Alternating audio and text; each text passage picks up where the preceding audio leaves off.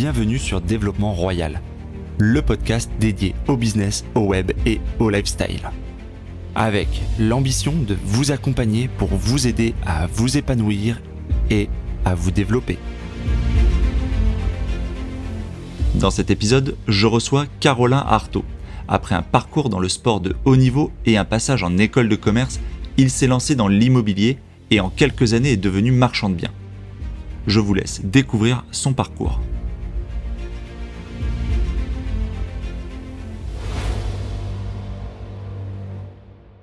Avant de commencer l'épisode, je vous invite à me retrouver à la fin de celui-ci sur mon blog pour participer à un questionnaire pour m'aider à choisir le titre de mon premier livre sur l'immobilier.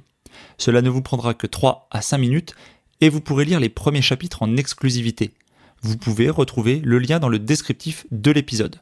Je vous remercie d'avance pour votre aide. Merci Caroline d'avoir accepté euh, l'invitation de Développement Royal euh, sur le podcast pour nous raconter un peu euh, ton parcours. Euh, moi, je t'ai découvert comme d'autres euh, d'autres personnes que, que j'ai invitées sur le podcast sur les réseaux sociaux et Instagram pour ne pas le citer. euh, puisque tu correspondais un peu au type de personnes que j'aime bien recevoir sur le podcast. Euh, tu as différentes activités que tu vas pouvoir évoquer sur, au, au, cours de l'émission. Est-ce que tu peux succinctement un peu nous, nous présenter qui tu es et d'où tu viens? Alors donc moi je m'appelle Caroline Artaud, j'ai aujourd'hui 29 ans. Je suis né à Paris, mais je suis parti à l'âge de 7 ans euh, habiter dans le sud de la France. Aujourd'hui, j'habite donc sur Cannes. Alors, je suis actuellement donc marchand de biens immobiliers. En fait, j'achète des appartements, immeubles que je rénove et que je revends. Je fais aussi de la formation, donc euh, j'explique à des personnes comment investir dans l'immobilier. Je n'ai pas d'enfant, je suis actuellement célibataire et euh, puis ben moi aussi j'ai été enchanté de faire donc ta rencontre euh, via les réseaux et surtout via Instagram. Alors c'est euh, effectivement une une thématique euh, qui revient souvent l'immobilier sur le sur le podcast. On va avoir l'occasion de développer ça euh, juste après. Quand quand comment t'es venu l'idée de faire cette activité? Quel a été un peu ton ton passé avant avant on va dire l'âge adulte et, et, tes activités d'aujourd'hui? Quel était un peu le, le background en fait de Caroline? Alors, moi, j'ai commencé à travailler à l'âge de 16 ans en tant que skipper donc pour l'entreprise familiale. C'est-à-dire que mes parents, ils avaient une entreprise dans le nautisme. Ils organisaient des régates pour des comités d'entreprise. Et donc, moi, j'étais euh, skipper sur un Zodiac, en fait, conducteur de, bateau. Je prenais les clients sur le ponton, je les emmenais sur les, euh, sur les voiliers. Donc, je faisais ça en parallèle de mes études, bien évidemment, les week-ends et surtout l'été. Donc, j'ai fait ça jusqu'à 23 ans. Ensuite, j'ai fait aussi un petit peu d'achat-revente de véhicules. J'achetais des voitures Italie, Allemagne que je revendais en France. J'ai eu un grand frère qui a travaillé dans une agence immobilière, qui a fait une opération d'achat-revente, donc acheté un studio rénové, revendu en deux pièces. Il a fait une belle marge. Euh, J'étais donc en école de commerce, j'ai vu ça. Pour être très sincère, j'avais pas forcément l'impression d'apprendre grand chose dans l'école de commerce euh, dans laquelle j'étudiais. J'ai donc arrêté cette école, je me suis focalisé à 100% donc sur acheter un appartement, le rénover, le revendre. J'ai mis quatre mois avant de trouver un bien intéressant. Et puis euh, j'ai trouvé donc un studio que j'ai rénové, que j'ai revendu, j'ai transformé en deux pièces, j'ai fait une belle plus-value. Deuxième année, un deux pièces que j'ai transformé en trois pièces. Troisième année, une maison de village que j'ai divisée en trois appartements. Et ensuite, j'ai ouvert ma société de marchand de biens donc en 2013. Et euh, par la suite, bah, j'enchaîne, on va dire, une dizaine d'opérations par an. Ah, effectivement, bon, c'est un, parcours, ça, semble euh, une route toute tracée euh, depuis l'âge de tes 16 ans et où tu commençais, euh, on va dire, à conduire tes clients. On va reprendre un peu point par point. À cette époque-là, à 16 ans, quand tu fais skipper, tes parents donc avaient déjà une entreprise basée dans le nautisme. Elle était où, du coup, cette entreprise? Elle était basée sur Antibes. S'appelait King. Donc, c'était une entreprise événementielle, tout simplement. Et moi, je faisais mes, cours à côté. Comme j'aimais bien le bateau, je me suis dit, bon, bah, autant allier euh, l'utile et l'agréable. Et euh, donc, je faisais ce travail-là en parallèle de mes études. Donc, il y avait, on va dire, une forme quand même d'inspiration familiale, c'est-à-dire des parents chefs d'entreprise. Toi, derrière, quand tu as, as arrêté ça, tu as fait ton école de commerce. Euh, tu m'as parlé ensuite de la revente de voitures avec l'import-export. Tu fais ça en parallèle de tes études ou c'est après tes études que tu as fait euh, cette activité de voiture? Alors, non, je faisais, ça, on va dire, euh, quand je suis rentré en école de commerce, donc de 18 à 24 ans. 18 à 24 ans, je faisais ça. Et pour revenir à ce que tu disais tout à l'heure, pour euh, l'entrepreneuriat, en fait, moi, j'ai eu, je tenais énormément à, ma liberté, pas forcément euh, à l'argent que j'allais gagner, mais à ma liberté. Je faisais beaucoup, beaucoup d'activités, euh, beaucoup de sport, beaucoup de kitesurf notamment, en compétition, et je tenais vraiment à avoir bah, des journées de libre. Et j'avais tout sauf envie d'avoir un planning fait par une entreprise. Et j'ai donc, j'ai donc eu deux modèles. Mon frère qui lui était salarié et mes parents qui étaient dans l'entrepreneuriat et sans penser à l'époque à l'argent. Moi, je tenais à ma liberté c'est pour ça que j'ai choisi plutôt de me lancer dans l'entrepreneuriat. Alors, c'est effectivement un dénominateur commun qui, qui, revient souvent sur le podcast et qu'on aborde plutôt dans la, dans la deuxième partie sur justement le, on va dire, le way of life, le, lifestyle et le pourquoi du comment, euh, la motivation profonde ou le grand pourquoi. Donc toi, ton grand pourquoi, le grand moteur qui, qui t'a servi, c'était effectivement plus cet aspect euh, liberté de temps. La liberté, exactement quand, quand tu fais l'achat-revente 18-24 ans, il y a des gens dans le qui écoutent le podcast qui sont dans cette tranche d'âge qui se demandent euh, comment faire, est-ce que c'est possible, etc. C'est quelque chose que, que tu recommanderais Ça a beaucoup changé euh, entre le moment où tu l'as fait et maintenant. Tu as suivi un peu pourquoi tu as arrêté en fait de faire de la vente de voitures? Oui, ça, ça a énormément changé en fait. Moi, j'importais des voitures donc Allemagne, Italie, euh, en France. À partir de 2013, ils ont mis une nouvelle taxe euh, sur les chevaux fiscaux, c'est-à-dire que les cartes grises sont devenues beaucoup plus chères à partir du moment où on les euh, immatricule en France. 2017 et encore une nouvelle taxe cette fois-ci sur le CO2. Et aujourd'hui, pour donner un exemple, si tu veux immatriculer euh, un 4x4 en France, un Jeep, c'est 10 000 euros. Donc les marges ne sont plus du tout intéressantes. D'accord, donc c'est la pression fiscale qui, est spécifique en fait aux véhicules d'importation, qui n'existe pas sur du. D'accord. À ta connaissance, toi qui as étudié un peu le marché, ça a été euh, fait délibérément pour éviter effectivement une importation trop massive de véhicules étrangers? Alors, euh, je pense que oui, ça a été fait délibérément pour ça. Et puis, euh, bah, c'est des nouvelles taxes tout simplement. Hein. C'est pour gagner plus d'argent. oui, d'accord, mais c'était pas c'était pas un frein ou une une tentative, on va dire, de limiter l'activité justement de l'import-export Parce que je veux dire, cette taxe, elle existe également sur les véhicules qui sont cédés chez nous ou c'est spécifique aux véhicules importés en fait, finalement? Non, c'est spécifique en fait à la première immatriculation en France. D'accord. C'est-à-dire que si aujourd'hui tu achètes une voiture neuve, tu vas payer ta carte grise beaucoup plus cher qu'il y a 15 ans. Mais si tu achètes une voiture d'occasion qui est française, tu paieras un prix convenable. Par contre, à la première immatriculation en France de ta voiture, si par exemple tu l'achètes d'occasion en Italie ou en Allemagne, tu vas payer ta carte grise très cher. D'accord, ok, je comprends mieux un peu la raison du pourquoi. Mm. Et donc à partir de, bah, à partir de 2013, euh, j'ai arrêté. Et c'est euh, à ce moment-là, en 2013, donc tu es dans ton école de commerce et c'est là où ton frère fait, euh, fait son achat-revente?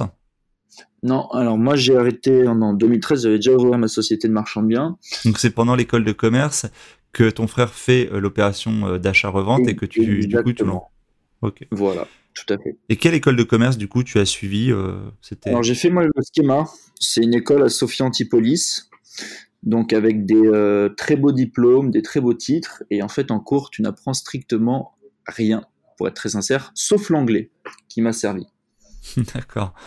Donc effectivement, tu tu prônes pas vraiment un cursus euh, scolaire pour arriver à, avoir le parcours que tu as aujourd'hui, quoi. Alors, je prône le cursus scolaire pour un travail spécifique. Demain, tu veux être médecin, tu vas être notaire, tu vas être avocat, oui. Maintenant, quand je vois ce qu'on apprend en école de commerce, je trouve que je trouve que c'est même pas honnête. Je trouve que c'est très malhonnête. On n'apprend même pas à ouvrir une société, on n'apprend pas du tout la fiscalité, on n'apprend rien du tout. En fait, on fait du général, on paye des écoles de commerce extrêmement chères.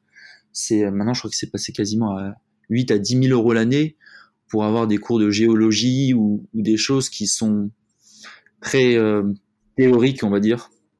Je pense que c'est malhonnête, même par rapport au marketing. Quand je vois le marketing que j'apprenais et le vrai marketing aujourd'hui, il y a un monde.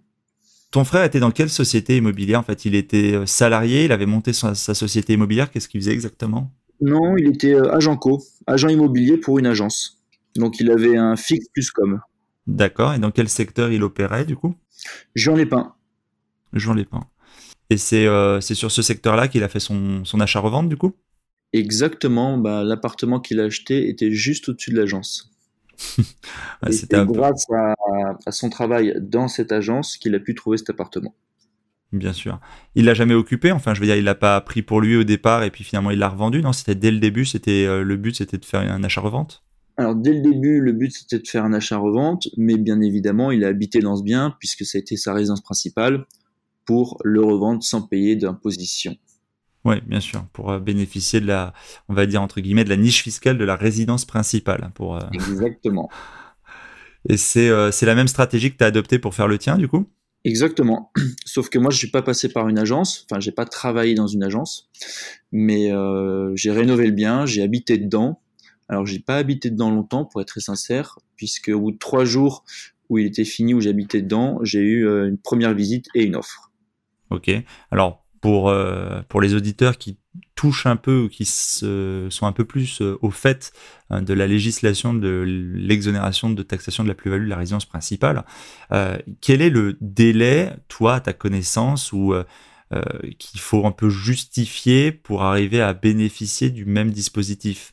Parce que j'entends des choses assez diverses et variées à ce sujet. Donc, est-ce que tu as une... En France, il faut, il faut savoir qu'on n'a aucun délai imposé pour avoir un bien considéré comme une résidence principale. Ce qu'il faut, c'est que ce soit un minimum plausible, c'est-à-dire qu'il faut habiter le bien, il faut euh, avoir donc son adresse postale, son adresse fiscale, une consommation d'eau, une consommation, d'électricité, internet. Moi, euh, je préconise quand même d'y rester un an. Ouais, c'est-à-dire qu'à l'époque, tu étais un peu euh, jeune et jeune et innocent, donc tu l'as fait un peu vite, mais aujourd'hui, tu ne recommanderais pas aux gens de le faire avant un an, parce que ça pourrait être requalifié sinon par, par, par les impôts. Quoi. Ça pourrait être requalifié. Je pense pas qu'à la première opération euh, d'une résidence principale, la personne sera requalifiée, mais je préfère, on va dire, préconiser un an euh, aux personnes de rester dans le bien. Oui, je pense que c'est mieux. Oui, bien sûr. C'est plus prudent. On va dire que c'est plus prudent. après, après, chacun verra quelle est la part du risque qu'il accepte de supporter ou pas. Exactement. Mais dans tous les cas, il faut savoir qu'il n'y a aucun délai imposé par la loi en France pour qu'un bien soit considéré comme une résidence principale. Tout à fait. Donc à la suite de ce, de ce premier achat immobilier et de cette première euh, opération réussie, tu nous as un peu détaillé tout à l'heure, tu, peux, tu vas peut-être pouvoir revenir dessus, un peu, quel a été un peu le, le, cadencement en fait de tes acquisitions? Parce que cette première, euh, redonne-nous un peu les chiffres, là c'est, c'est, on est en quelle année et tu fais quel, euh, quel résultat en fait avec cette première vente? Alors donc, première opération, j'avais 21 ans, donc c'était en 2011. Donc je fais un bénéfice de 70 000 euros net dans la poche, puisque pas aucune imposition. Ensuite, j'ai remis trois mois par la suite. Alors, pour donner, on va dire, euh, pour le faire chronologiquement, j'ai revendu le bien en septembre. J'ai retrouvé le nouveau bien, on va dire, il me semble, c'était trois mois après. Donc en décembre, le temps de signer, on était passé sur 2012 et j'ai acheté l'autre bien, je dirais février 2012, rénové, revendu septembre 2012. Cette fois-ci, j'ai fait encore un plus grand bénéfice. Euh, pour parler chiffres, donc cette fois-ci, j'avais fait 125 000 euros net. Encore une fois, c'était ma résidence principale. Et après, j'ai continué donc avec la maison de village. D'accord. Tout ça, c'était toujours dans le secteur autour de Jouan-les-Pins à l'époque? Oui, et c'était, euh, tu dirais, difficile à l'époque, enfin par rapport à aujourd'hui, plus facile de trouver des, offres, euh, enfin des, biens à rénover et avec un prix du marché euh, bien en deçà finalement de la valeur de revente potentielle? Alors, c'est une question très intéressante. Premièrement, c'était pas des biens qui étaient en dessous du prix du marché. Et euh, c'est ce qui m'a permis de les trouver, c'est ce qui me permet de trouver aujourd'hui des affaires, c'est que je ne cherche pas forcément le bien avec un prix inférieur à celui du marché, puisque ce bien-là est très difficile à trouver aujourd'hui avec Internet, avec tout.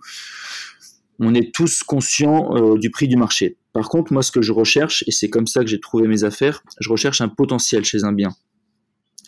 C'est-à-dire que, pour te parler de ces deux premières opérations, j'ai acheté un studio à rénover de 35 mètres carrés et c'est le fait de l'avoir rénové et transformé en deux pièces qui m'a permis de faire la plus-value. Mais à la base, le bien était certes un tout petit peu en dessous du prix du marché, mais pas non plus, euh, c'était pas l'affaire du siècle. C'était une affaire de monsieur et madame tout le monde. D'accord. Et sur ce bien, donc c'était ton premier le, studio. Euh, quels étaient euh, un peu les, chiffres là? On est 2011, 35 mètres carrés à, juin, c'est combien? C'est euh, alors c'est un appartement que j'ai acheté aux alentours de Juin-les-Pins, c'est-à-dire à Cannes. C'est un appartement que j'avais acheté 200 000 euros. D'accord. 200 000 euros à 21 ans, comment Alors ça m'interpelle automatiquement, mais je serais pas le seul, je pense.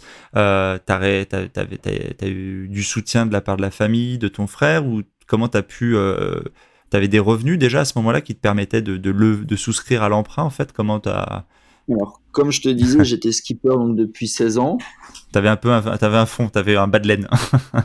donc, j'avais ben, un salaire, j'avais mis de l'argent de côté aussi. D'accord. Je n'ai pas pu emprunter cette somme. J'ai eu trois refus euh, en étant seul. J'ai donc fait une indivision avec mon père. J'avais 90% des parts. Il avait 10% du reste on avait eu encore deux refus et on a eu une banque qui a accepté. Super. C'est comme ça que j'ai pu emprunter. Donc euh, la fin justifie les moyens. Exactement.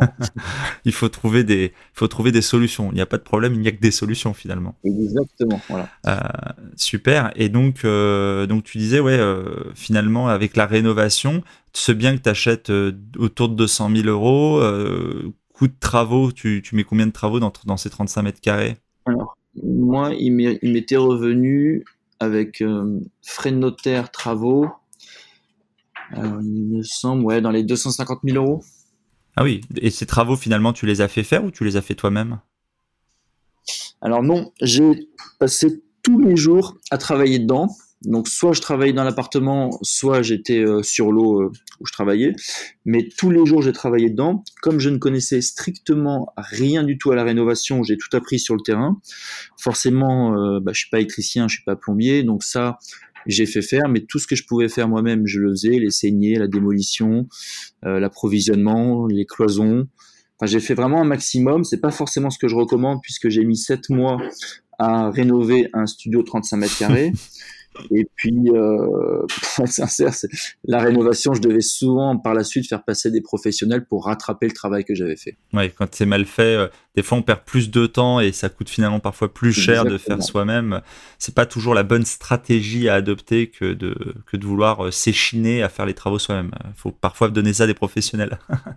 Exactement. Je pense qu'il est bien plus intelligent de passer par des professionnels et soi-même travailler dans le secteur où on, où on excelle plutôt que de s'essayer aux travaux, surtout que c'est un, un, métier, et même la peinture ou l'enduit, ça peut paraître simple, mais euh, moi je me rappelle, j'ai passé dix jours à enduire, à poncer mon plafond pour quelque chose qui était vraiment pas terrible du tout.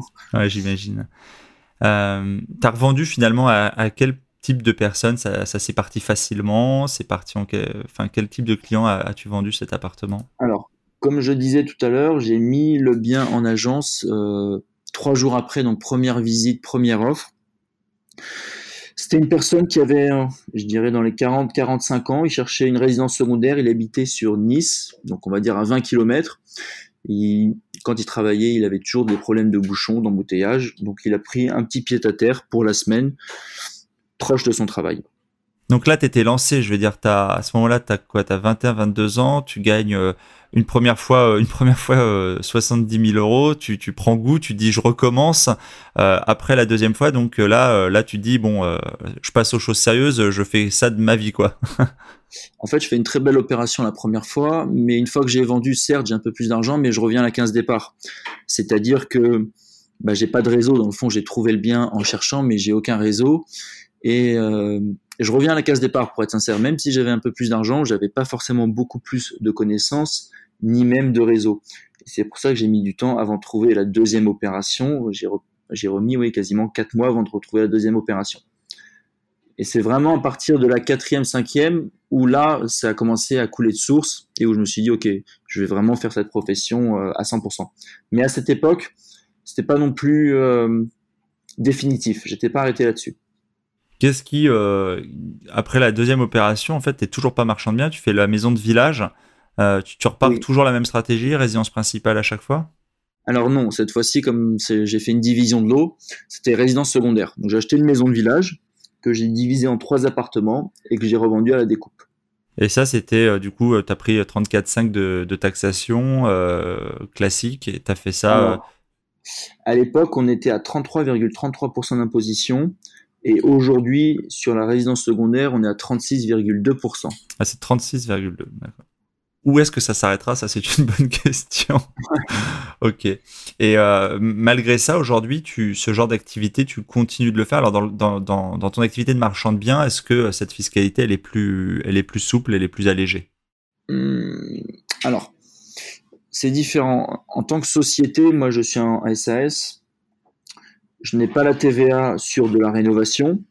Je paye donc mon impôt sur les sociétés, qui est de 28%, l'IS. Et ensuite, si je me reverse des revenus, je paierai de l'imposition dessus. Alors moi, je me verse des dividendes, donc je repaye 30% d'imposition. En résidence secondaire, comme on disait, on est à 36,2, mais on est à 36,2 du bénéfice imposable. Donc effectivement, c'est un peu particulier. On peut pas vraiment comparer avec la fiscalité qu'on connaît nous dans la vente éventuellement d'une résidence secondaire. Exactement. Voilà c'est un peu voilà chacun regardera et un peu en détail mais on peut pas faire un épisode dédié à la fiscalité c'est trop compliqué euh, je vais, faire un petit saut dans le temps, euh, dans le temps, euh, Caroline, là, pour voir un peu où tu en es aujourd'hui hein, dans ton activité de, marchand de biens. On a vu un peu les étapes qui ont conduit à faire cette activité. Comment tu procèdes aujourd'hui? Comment tu recherches? Tu dis que tu finalement tu cherches pas la bonne affaire parce que c'est compliqué de trouver vraiment la bonne affaire. Tu cherches à valoriser. Est-ce que tu cherches toi? Est-ce que tu as des rabatteurs? Comment ça fonctionne? Alors aujourd'hui, comme ça fait 9 ans que je suis dans la profession, je ne cherche plus de biens. C'est-à-dire qu'on me les apporte, j'ai des apporteurs d'affaires et eux m'apportent euh, bah, des biens et ensuite c'est à moi de choisir si oui ou non je les achète. Alors ça a pris du temps avant d'arriver évidemment à ce à ça. Je pense qu'il aura fallu cinq ans pour vraiment me créer un vrai réseau d'apporteurs d'affaires qui sont en plus de mes apporteurs d'affaires des vrais amis sincères. Et donc aujourd'hui, non, je cherche plus du tout de bien. D'accord. Est-ce que au niveau du ton secteur, toi qui as commencé euh, donc du côté de, de Jouan, Cannes, etc., est-ce que ton secteur a grossi, a évolué, a complètement changé, ou tu restes sectorisé, on va dire, euh, dans ce sud ou plus spécifiquement dans ce secteur-là? Non, je reste, je reste sectorisé euh, dans ce secteur et dans le sud, mais uniquement dans ce secteur, puisque comme je te le disais, aujourd'hui, je me suis créé un réseau d'apporteurs d'affaires. Et aujourd'hui, les affaires, on me les apporte, j'ai plus besoin d'aller chercher et j'ai aucun intérêt à vouloir aller ailleurs. J'ai un marché qui marche bien. Je maîtrise totalement euh, chaque rue. Je sais combien vaut tel ou tel bien. Donc, je n'ai aucun intérêt à investir ailleurs. Euh, tu t'es spécialisé dans un type de produit. Tu dis que tu fais une dizaine d'opérations à peu près par an. Est-ce que c'est, euh, je veux dire, plutôt les découpes, plutôt de la promotion? Est-ce que tu restes, enfin voilà, est-ce qu'il y a des produits plus spécifiquement que tu fais ou est-ce que tu touches un peu à tout? Non, on va dire que, alors, Aujourd'hui, c'est différent, mais j'ai majoritairement fait deux types de produits, c'est-à-dire de la résidence, on va dire plutôt ciblée résidence secondaire, donc du 2-3 pièces pleine vue mer avec euh, résidence piscine, garage, tennis, cave, ou alors du produit type investisseur, c'est-à-dire un immeuble que j'achète, que je redivise en plusieurs petits appartements, du 2 pièces de 30 mètres carrés, et que je revendais à des investisseurs qui, eux, faisaient de la location saisonnière avec. D'accord, donc tu étais un facilitateur pour ces gens-là, en fait. Tu leur proposais des produits un peu clés en main, bien packagés, qui vont euh, taper euh, dans l'œil euh, de la location courte durée. Exactement. Mais en leur, en leur rendant pour autant les choses abordables, parce que eux n'avaient pas la possibilité ou l'ingénierie, on va dire, pour faire de l'opération à la taille où toi tu l'as fait. Voilà, tout à fait. Et puis après, chacun, chacun son métier. Eux, ils achetaient, euh, comme tu l'as très juste dit, un deux pièces de 30 mètres carrés dans les, 180 000 euros, 200 000 euros. Bon, moi, j'achetais plutôt une grosse entité dans les 7 800 000 euros. Je remettais des travaux dedans.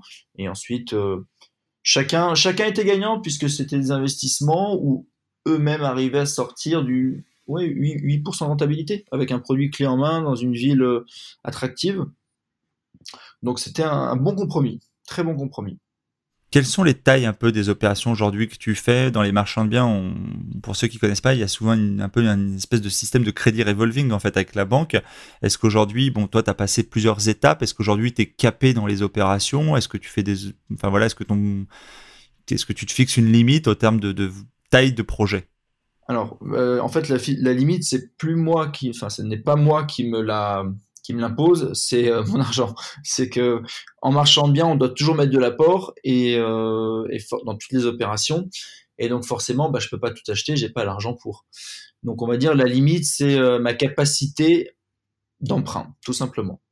Et est-ce que justement, pour passer ce cap, toi qui aujourd'hui a fait de la formation, est-ce que tu es tu as réfléchi, tu as fait à un moment ou un autre de l'association, c'est-à-dire que toi, tu as la techno, la compétence et l'ingénierie, et euh, tu avais par exemple un sponsor qui lui avait des finances, et pour te permettre justement de faire des opérations plus grosses ou plus souvent encore, est-ce que tu as pensé justement à ce genre de, choses? Alors, on me l'a bien souvent proposé, j'ai jamais accepté, euh, je n'ai pas voulu accepter parce que je voulais travailler seul, je voulais travailler comme je l'entendais. Et euh, non, je, me suis toujours servi de la banque uniquement. Si, pour les gens qui nous écoutent, je pense que au début, de toute façon, avant de se lancer en tant que marchand de biens, il faut faire au moins deux, voire trois opérations d'achat-revente en perso, c'est-à-dire soit de la résidence principale, soit de la résidence secondaire. Au bout de ces deux, trois opérations, on s'est mis de côté, on, a, on va avoir de l'expérience. Par la suite, on pourra monter des opérations marchands. Mais je pense que ça sert à rien de vouloir griller des étapes parce que qui dit plus d'argent dit plus gros projet. Mais il faut aussi savoir les maîtriser, on va dire, euh, physiquement, ces projets. Ouais, petits, petits enfants, petits problèmes, euh, grands enfants, grands problèmes. Exactement.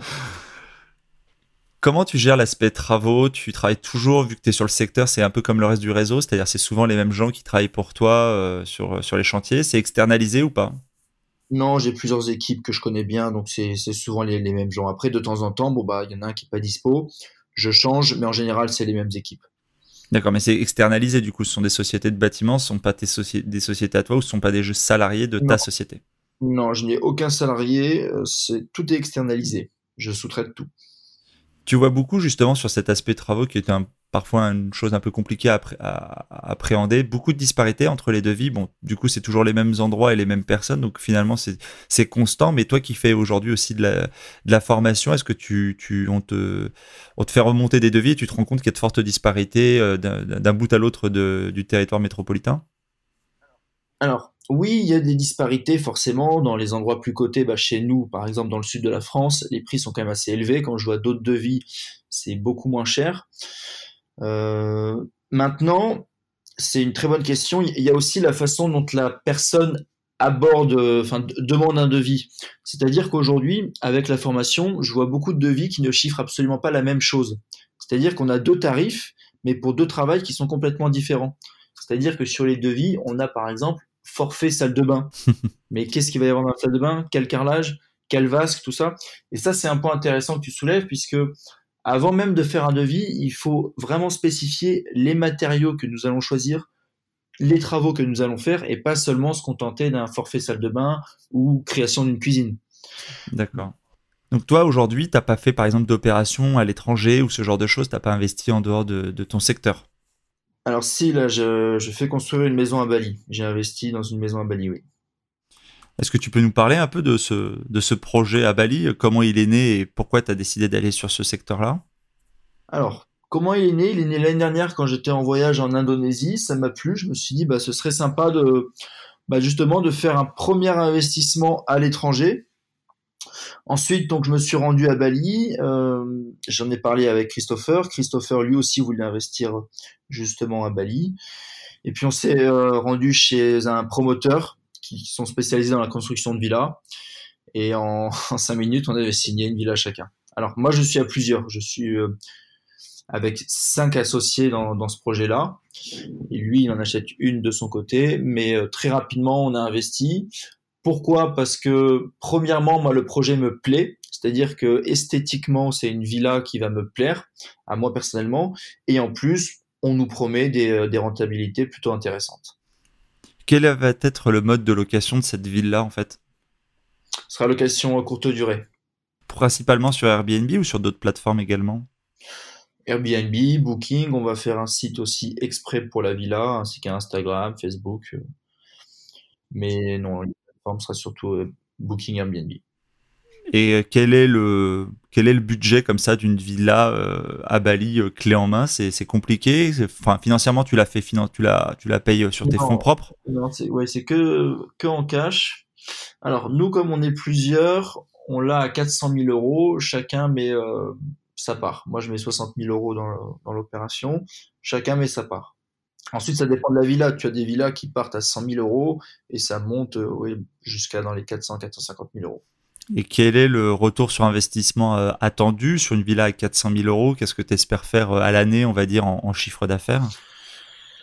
Alors, moi, je prends toujours des précautions. On nous promet du 20%. Moi, je pense plutôt du 10%. Donc, je pense 40 000 euros par an. D'accord. Bon, tu nous diras ça. Euh, tu reviendras dans le podcast. Elle, est, elle est livrée quand, cette villa? Alors, elle va être livrée dans un an et demi. Bon, on a le temps d'ici là de, voir, euh, d'avoir des retours. Mais le, projet est vraiment super, super sympa. Honnêtement, la villa, elle est, elle est incroyable. Esthétique. Ouais, j'ai vu des, photos et des vidéos, je crois, sur la story de, Christopher, Christopher Van Gen, hein, que, que d'ailleurs, s'il nous écoute, j'espère que tu lui feras écouter l'épisode et qu'il passera sur le podcast de nous raconter son parcours également. Ouais. Euh, donc tu revends, finalement tu revends euh, quasiment tout le temps les projets, tu les gardes jamais hein, pour euh, en portefeuille, tu les loyers, les choses. Là, ça va être la première fois finalement que tu gardes les choses. Alors l'investissement à Bali, oui, non, je vais le revendre rapidement puisque euh, c'est un investissement qu'on pense garder allez 4-5 ans. C'est pas quelque chose que je garderai à vie. Encore une fois, c'est une très bonne question. Alors j'ai beaucoup revendu jusqu'à aujourd'hui puisque moi je veux aussi faire de l'investissement locatif, mais nous sommes toujours bloqués un moment par l'argent, c'est-à-dire qu'on peut plus investir. Et pour monter sur des grosses entités et avoir des gros loyers, il me fallait du cash. Et c'est à partir de cette année que je vais vraiment faire de l'investissement locatif, mais au moins j'aurai tout de suite des gros loyers.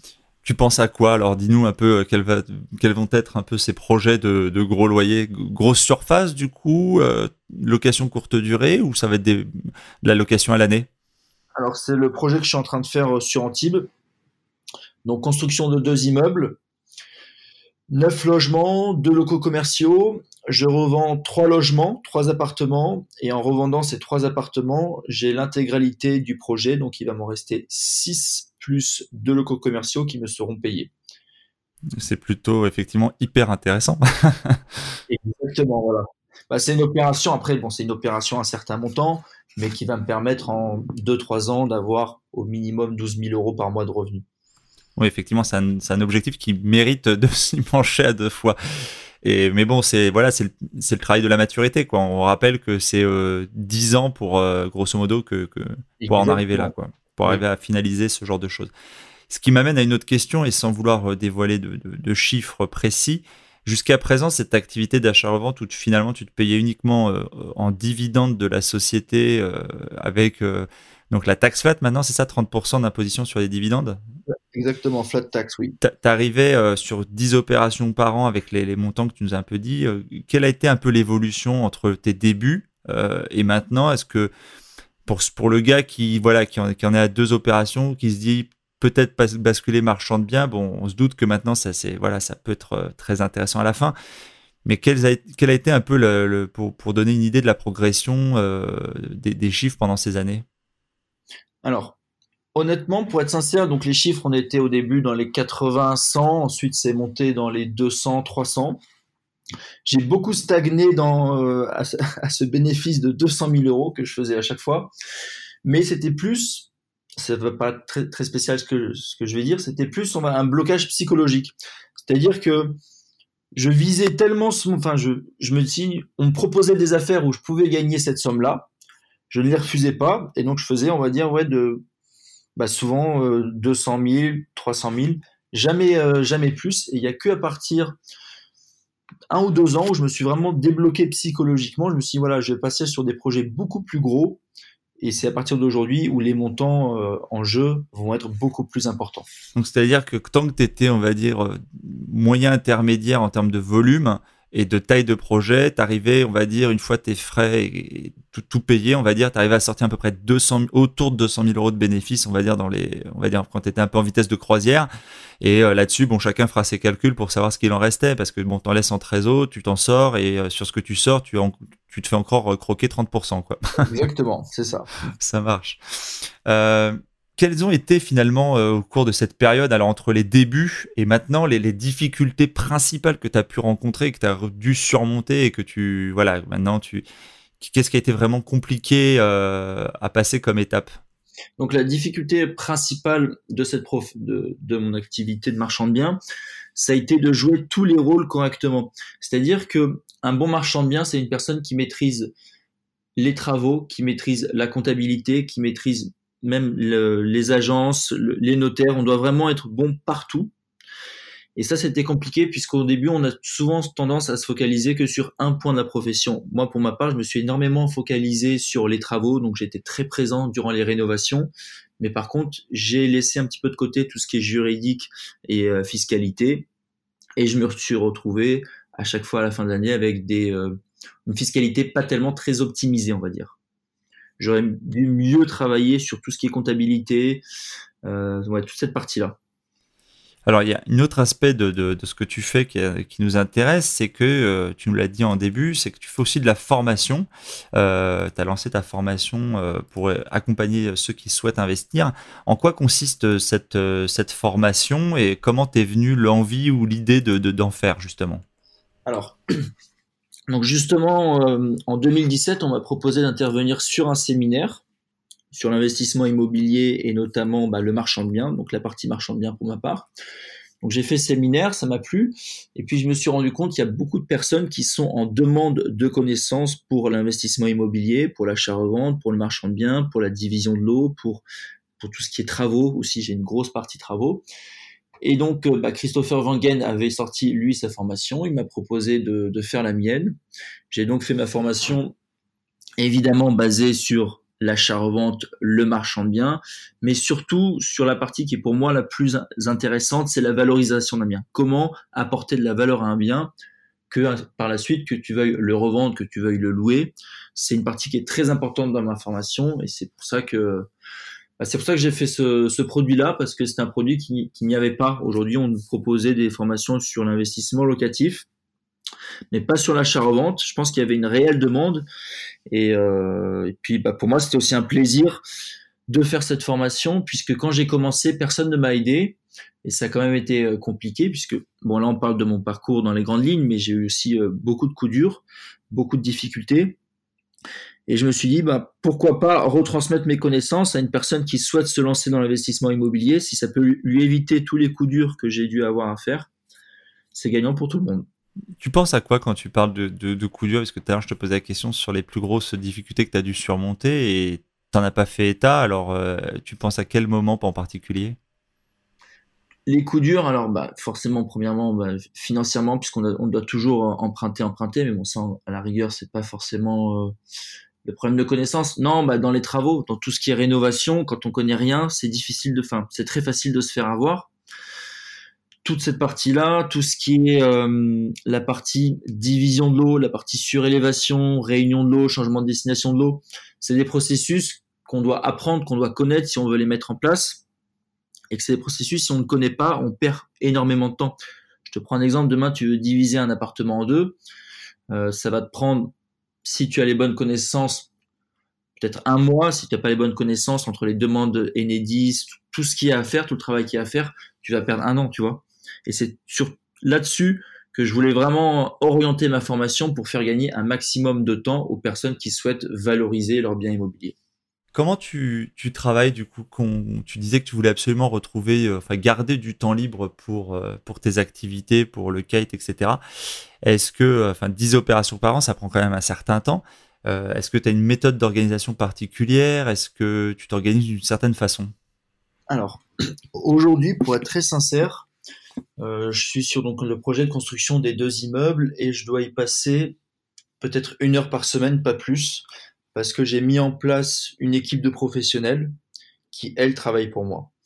Donc aujourd'hui, c'est quasiment tout est sous-traité, tout est automatisé. C'est pour ça que je me suis lancé aussi dans l'information, puisque j'ai réussi à me dégager énormément de temps. Mais évidemment, ça a pris, euh, bah, ça a pris 9 ans, puisque avant, euh, bah, j'étais beaucoup sur les chantiers. Donc, pour te parler d'organisation, je réfléchis, mais Bon, on pourra couper, mais ouais, non, en fait, j'ai tout, est, tout est automatisé. Tout est automatisé. On m'apporte les affaires, euh, j'ai les équipes pour faire les travaux, j'ai les architectes, j'ai tout. J'ai simple, tout est automatisé. C'est génial, il n'y a plus qu'à encaisser. non, mais c'est très bête comme réponse, mais en fait, c'est vrai. Alors après, évidemment, ça a pris, ça a pris 9 ans d'avoir ce résultat-là où j'ai passé énormément d'heures justement à la création de cette équipe, la création de ce réseau, mais aujourd'hui c'est totalement automatisé. Ouais, tu n'interviens que sur les phases stratégiques du projet, c'est-à-dire la validation, euh, euh, la, les, les, visites éventuellement ou contre-visites, enfin tu interviens juste sur des points clés en fait, tu n'es pas sur le chantier à, surveiller ou, ou, à faire les plans de, de, de déconstruction. Quoi. Alors, si je passe quand même sur les chantiers euh, 5 minutes tous les jours, le, matin, en règle générale, voilà, je me réveille le matin, je prends le petit déjeuner, je passe sur le chantier 5 minutes, je regarde que tout soit bon, et ensuite, je m'implique énormément, par contre, dans l'aménagement intérieur. C'est-à-dire que tous les plans, c'est moi qui les fais. Donc, tu savais faire ça ou tu l'as appris, en fait, avec les outils? Non, je l'ai appris sur le terrain. En fait, en prenant des architectes, on se rend compte qu'il y a une différence entre la vision d'un architecte et la vision d'un investisseur immobilier. Un investisseur, il sera, en tout cas, je pense, de, mon point de vue, mieux optimiser euh, le produit pour que ce soit de la location, pour de la revente, qu'un architecte qui, lui, fera plus un produit, en tout cas les architectes avec lesquels je travaille, client lambda. Moi, j'ai vraiment optimisé euh, tous mes plans en faisant de la toute petite surface et aujourd'hui, c'est quelque chose de, très très important.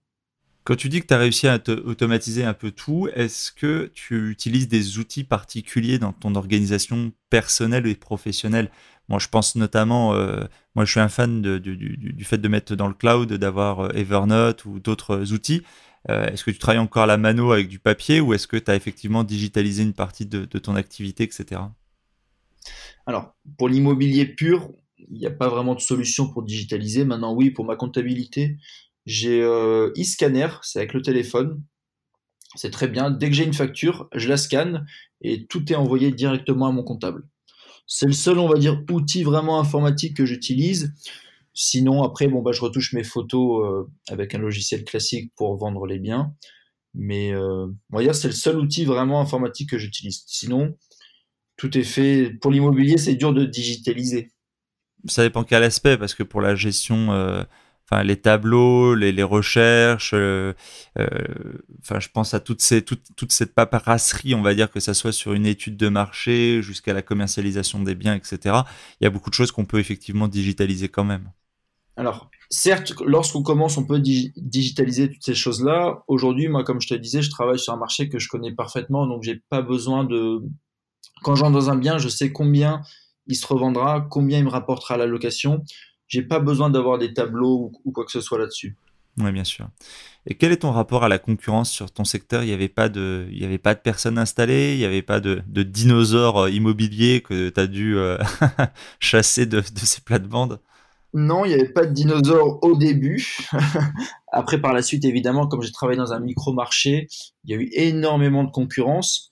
Mais à partir du moment où on fait du bon travail, on s'entend bien avec les gens, il y a de la place pour tout le monde. C'est bien d'ailleurs pour ça que j'ai fait une formation, puisque je pense que la concurrence est, une bonne chose.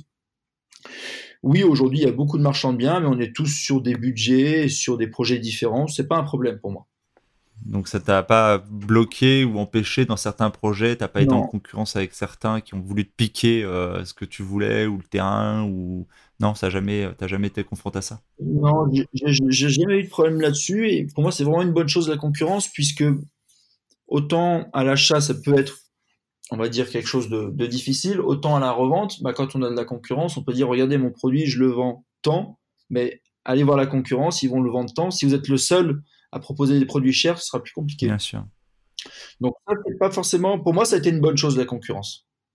Ça a été une très bonne chose. Ça a permis même de faire augmenter le prix du marché dans le secteur dans lequel je travaillais. Ça m'a permis de faire plus de bénéfices. Et c'est pour ça que moi, la formation, quand je l'ai faite, j'ai eu aucun problème. Il y a beaucoup de gens qui m'ont dit ah, tu vas pas avoir peur d'avoir des concurrents. Non, pour moi, la concurrence, c'est une bonne chose. Et tu parlais de la commercialisation, tu t'occupes toi-même de ta commercialisation ou tu délègues cette commercialisation à des vendeurs euh, d'agences ou autres? Alors, c'est les agences qui m'apportent les affaires qui s'occupent de les revendre. C'est un marché donnant-donnant. Eux, ils m'apportent les affaires. Moi, en contrepartie, euh, je leur donne en exclusivité. C'est effectivement c'est un bon deal et ça permet de pérenniser les relations. Exactement. On passe sur euh, la partie, comme je te disais au tout début, plus orientée lifestyle. Euh, tu voyages beaucoup du coup euh, grâce, à, cette activité ou grâce aux revenus de cette activité et au fait que tu aies réussi à sensiblement à déléguer une grande partie du, travail?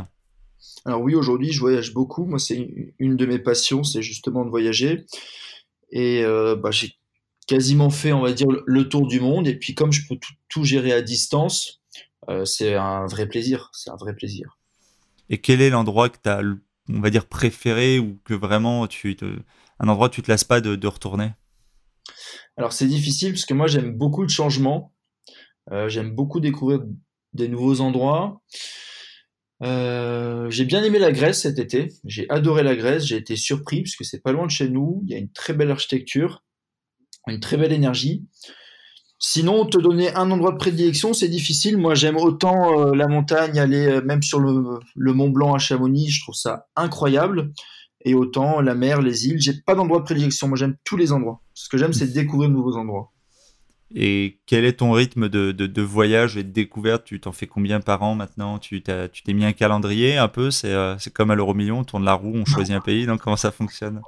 Non, c'est aléatoire. Euh, une fois par mois. Une fois par mois, je pense que je pars à peu près une semaine. Ouais, donc c'est quand même assez fréquent et assez régulier. Et quelle est la prochaine destination du coup que tu peux nous partager un peu? Alors bah là, je suis actuellement à Paris et je pars en Égypte vendredi, une semaine. Sympa. Donc tu, suis la collection, euh, la collection tout en camon qui retourne non, elle, non, elle continue, elle, elle rentre pas, elle rentre pas au Caire pour l'instant. non, en fait, je suis invité sur un bateau euh, pour faire du kite et de l'immobilier justement. Sympa, c'est pas mal.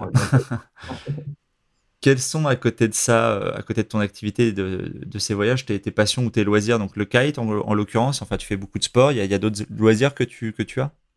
Alors tout ce qui est sport nautique, donc kitesurf, surf, les sports on va dire de montagne, tous les sports de glisse, ski, snowboard.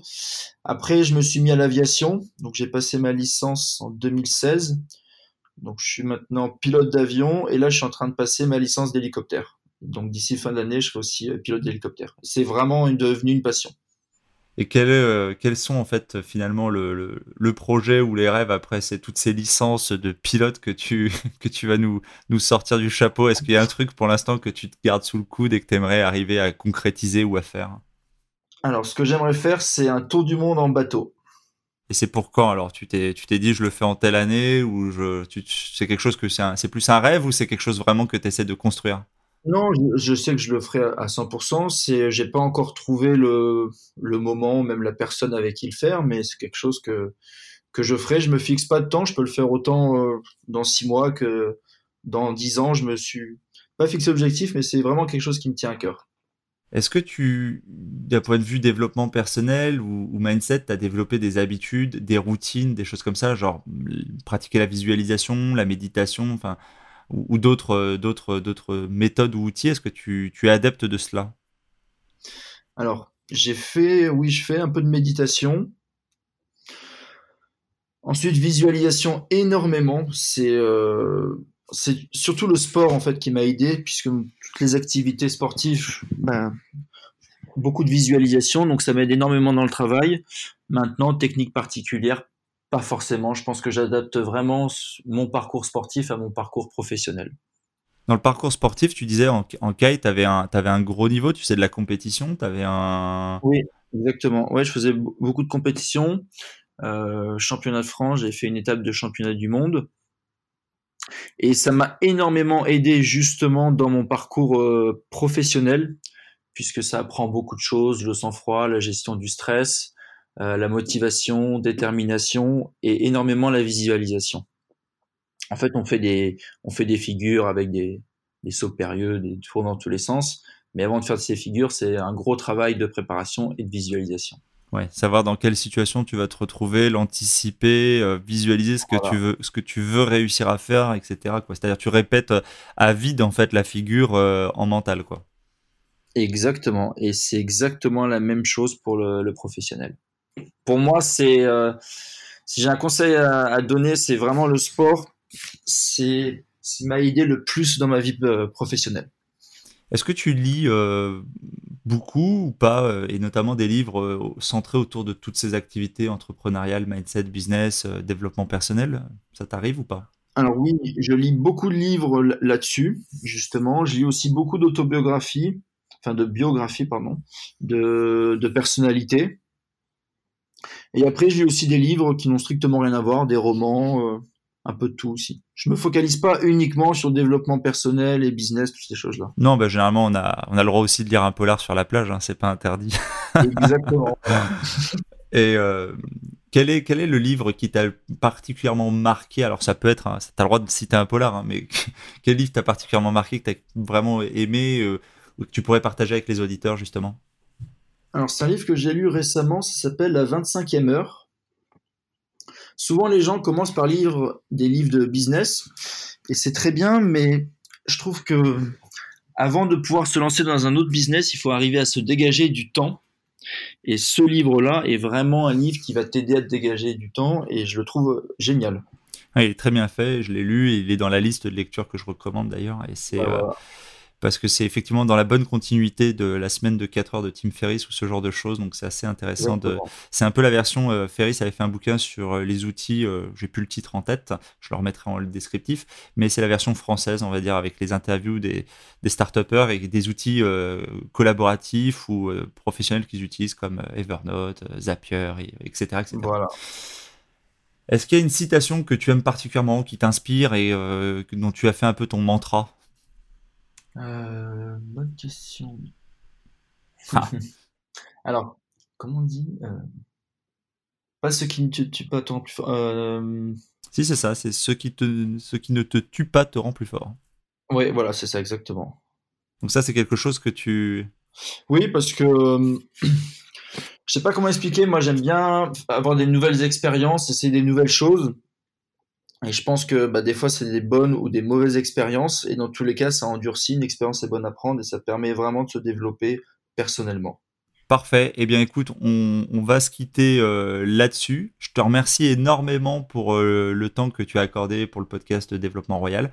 Je te souhaite euh, bah, une bonne concrétisation et une bonne réception de ton chantier à Antibes. Et j'espère qu'on n'hésite pas à revenir nous voir pour nous raconter un peu le retour de la villa de Bali.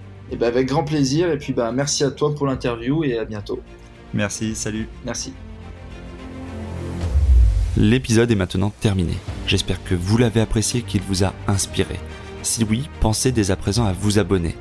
Et si vous voulez m'aider à faire vivre ce podcast, alors je vous invite à laisser un commentaire ou une évaluation sur iTunes ou sur la plateforme que vous utilisez. Cela me permet d'améliorer le contenu et de le faire connaître à un plus grand nombre de personnes. Et pour vous remercier de votre aide, je ferai chaque mois un tirage au sort parmi les nouveaux contributeurs et j'offrirai une heure de coaching ainsi qu'un bon d'achat de 20 euros sur Amazon. Le nom du gagnant sera publié sur Facebook. Vous pouvez bien sûr me retrouver sur ma chaîne YouTube ainsi que sur Facebook, Twitter et Instagram. Je mettrai les liens dans le descriptif de l'épisode et sur le site internet www.développementroyal.com. Je vous dis à bientôt pour de nouveaux épisodes. Si vous êtes arrivé à la fin de ce podcast, alors permettez-moi de vous proposer un passage à l'action. Si vous voulez apprendre à vous organiser pour devenir plus efficace dans votre business et dans votre vie, alors dans ce cas, inscrivez-vous à ma formation Super Organisée. C'est simple, il vous suffit de suivre le lien dans le descriptif de l'épisode ou sur le site www.développementroyal.com.